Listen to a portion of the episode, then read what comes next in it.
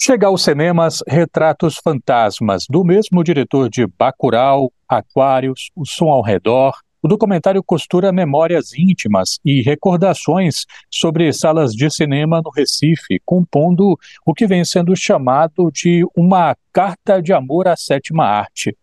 É o meu assunto com o cineasta Kleber Mendonça Filho. Muito obrigado por atender a Educadora, Kleber. Boa tarde. Muito obrigado, boa tarde. Muito bom estar falando com vocês. Em algum momento do filme, Kleber, você diz: pode parecer que eu estou falando de metodologia, mas eu estou falando de amor. Kleber, Retratos Fantasmas é um filme de amor? Eu acho que Retratos Fantasmas é um filme de amor, um filme sobre fazer filmes, fazer cinema. Eu acho que para muita gente que se pergunta como é que filmes são feitos, é um filme que mostra de uma maneira muito interessante e inesperada como filmes aparecem, surgem, né, e são realizados. É um filme muito sobre ir ao cinema, sobre salas de cinema e o passado das cidades, né, a relação que a gente tem com as cidades. No meu caso, passou muito pela sala de cinema. E eu acho que é um filme de amor sobre pessoas também. Eu acho que tem pelo menos dois personagens, fica muito claro. É um deles, a pessoa responsável pelas projeções no cinema que você visitava certamente. Kleber, isso. Kleber, o seu filme começa íntimo, né? Na sua casa, vai para a sua rua, vai para o circuito de cinema e faz um grande comentário sobre a própria cidade do Recife. E o seu filme, Kleber, me lembra muito um livro que foi lançado neste ano de 4 artistas da Bahia, chamado Recordações de Becos e Vielas. É um livro, Kleber, que junta textos de poesia, dramaturgia, né, texto para teatro, fotografia, e tem algumas crônicas, essas crônicas do caso assinadas pela Mônica Santana. Queria mostrar para você uma parte do texto da Mônica. Ela faz uma espécie de cartografia dos cinemas do centro de Salvador, né? Ah, que bonito. E o nome do texto dela: Cinema virou igreja. Aí ela termina o texto assim: ainda vou ao Glauber. Ela está falando do cinema Glauber Rocha, Kleber. Ainda vou ao Glauber e gosto de estar nele, porque quero que ele resista ao tempo histórico. Ele ainda me permite pegar chocolates no baleiro da frente. Hoje, adulta, troco a pipoca pelo cappuccino. Sou uma pessoa de hábitos consolidados. Ainda me arrumo para ir ao cinema nas tardes de domingo. Com menor frequência, é bem verdade, mas vou. Eu repito, quero que os cinemas na rua resistam ao tempo, às igrejas que crescem como capim, ao medo que a gente tem de caminhar pelo centro nas tardes de sábado, já deserto. Ele, o Glauber, ainda lá no meio da praça. Só quero que ele resista. Isso é parte do texto da Mônica Santana, que faz parte do livro Recordações de Becos e Vielas, e o seu livro me lembrou muito essa crônica da Mônica. Tem um momento que ela vai falar que, ao entrar no cinema, descobri que eles tinham uma coisa tão boa quanto seus filmes: a camada de manteiga aviação retirada da lata que se colocava por cima da pipoca. E em seguida, o moço perguntava generoso: quer coco? Em vários momentos do texto, ela vai falar de pessoas que ela encontrava no cinema, né? E você tem muito isso quando você vai falar dos cinemas com esse senhor que cuidava das projeções em específico. Daí a mesma pergunta que eu fiz para ela, eu queria repetir para você. Kleber, um lugar são as pessoas? Não, eu queria te agradecer por trazer essa referência ao Recordações de Becos e Vielas. Isso me lembra que nos anos 90 eu tinha acabado de me formar na Universidade Federal de Pernambuco e eu escrevi um artigo chamado Anotações sobre Marquises e Fachada. O jogo de palavras me lembrou muito. Quando eu lembro do Arte Palácio, eu lembro do seu Alexandre. O seu Alexandre faleceu em 2002, mas toda vez que eu passo na frente do Arte Palácio, eu lembro de maneira muito, muito querida do seu Alexandre, porque, para mim, aquele lugar ser frequentado por tanta gente, para mim, hoje, é representado pela lembrança de uma pessoa, o seu Alexandre Moura. E é inevitável. Existem não lugares que eu não associo, eu posso não associar a ninguém. Por exemplo, uma loja de conveniência. É um lugar feito para não ser, quase não feito para não ser lembrado. Mas ainda assim você pode, talvez, lembrar de alguém. É você quem vai dar a personalidade para aquele lugar que foi feito para não ter personalidade. Mesma coisa do shopping center. Você vai num shopping em Salvador, você fechar o olho, poderia estar no Recife, na cidade do México, em Joanesburgo, ou na cidade da França. Tem um shopping igual, pelo menos parece igual por dentro. Mas é você quem consegue trazer o elemento, né, que vai dar personalidade àquilo. Para responder a sua pergunta, eu diria que sim, as pessoas são os lugares. O que você acha que Retratos Fantasmas diz sobre o Recife, Kleber? É um filme que começa muito na sua casa, vai para a rua e termina falando de alguma coisa muito maior. Eu me lembro de uma entrevista você falar, por exemplo, que o Recife é uma cidade que esquece que é histórica. Uhum. Você acredita que o seu filme é uma forma de resgatar, talvez, essa percepção?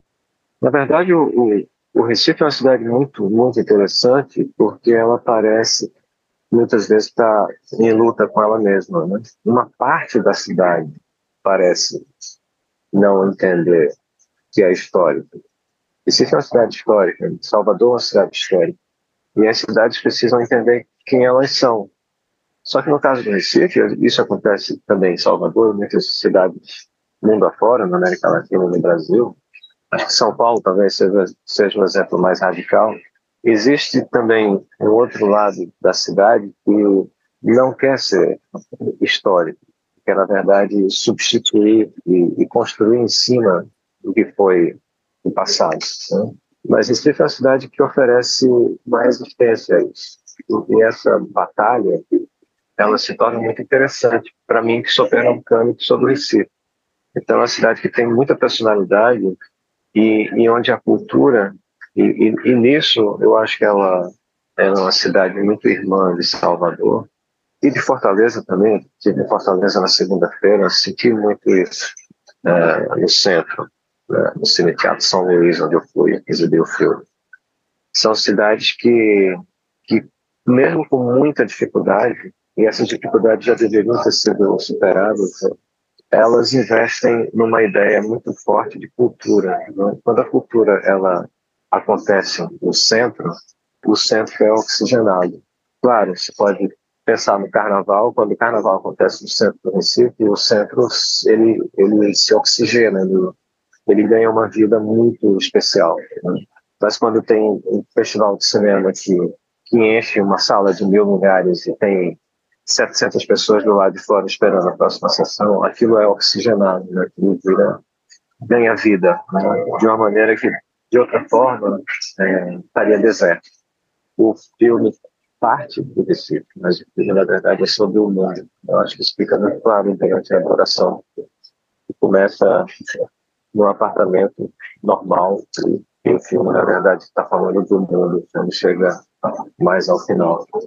Eu já vi pelo menos 3 outros filmes seus e nunca tinha reparado que tantos deles convergiam para sua casa, né? Para a casa onde você morou durante tantos anos.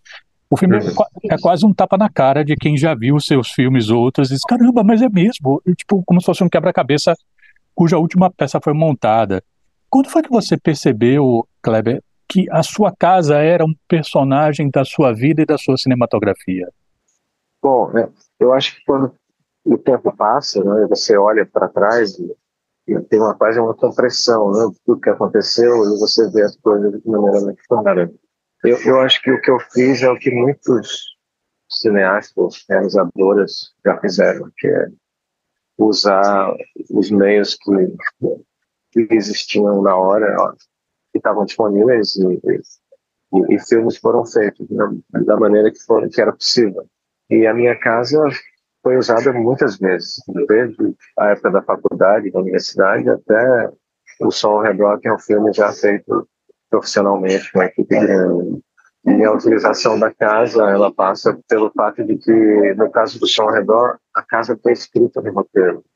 A disposição da nossa casa com a vizinhança e o entorno fazia parte do roteiro, então fazia todo sentido usar do apartamento, do filme, Só que aí a gente se mudou e eu estava fazendo já o Retratos Fantasmas e isso me pareceu um elemento muito forte para incluir no filme. E eu gosto muito dessa primeira parte do filme porque ela estabelece uma relação bem forte, né, emotiva, entre contar aquela história e falar do cinema. Eu estou conversando com Kleber Mendonça Filho, o diretor responsável pelo documentário Retratos Fantasmas, que chegou aos cinemas. Ele é o mesmo diretor de Bacurau, de Aquários. Faz esse filme que começa, né, mostrando a casa dele, o lugar onde ele viveu durante décadas, para depois fazer uma discussão sobre a rua, sobre o bairro, sobre a cidade do Recife, sobre o cinema, em alguma medida, como testemunha das transformações no tempo. Tem uma coisa forte no filme, que aparece em alguns momentos, que é uma certa, eu não sei se a palavra é essa, fantasmagoria, que talvez até esteja sugerida no próprio título, né? A gente até tinha conversado sobre isso. O letreiro que tem alguma insinuação de sobrenaturalidade, uma fotografia que tem algo que é, enfim, assombroso. O que esses momentos significam para você dentro do filme? É um momento da fábula dentro do documentário? São momentos que surgiram naturalmente do próprio material e eu acho que fazem parte da própria ideia do cinema. Quanta gente aqui já não foi ao cinema e viu um filme fantasma, né, como Casa Mal Assombrada. Mas eu realmente acho que o cinema, ele é mal assombrado, ele registra muita coisa, ele filma gente. Quando a gente vê um filme antigo, eu sempre lembro quando eu estou vendo filme antigo, no cinema, na televisão, na Netflix, essas pessoas já morreram, né?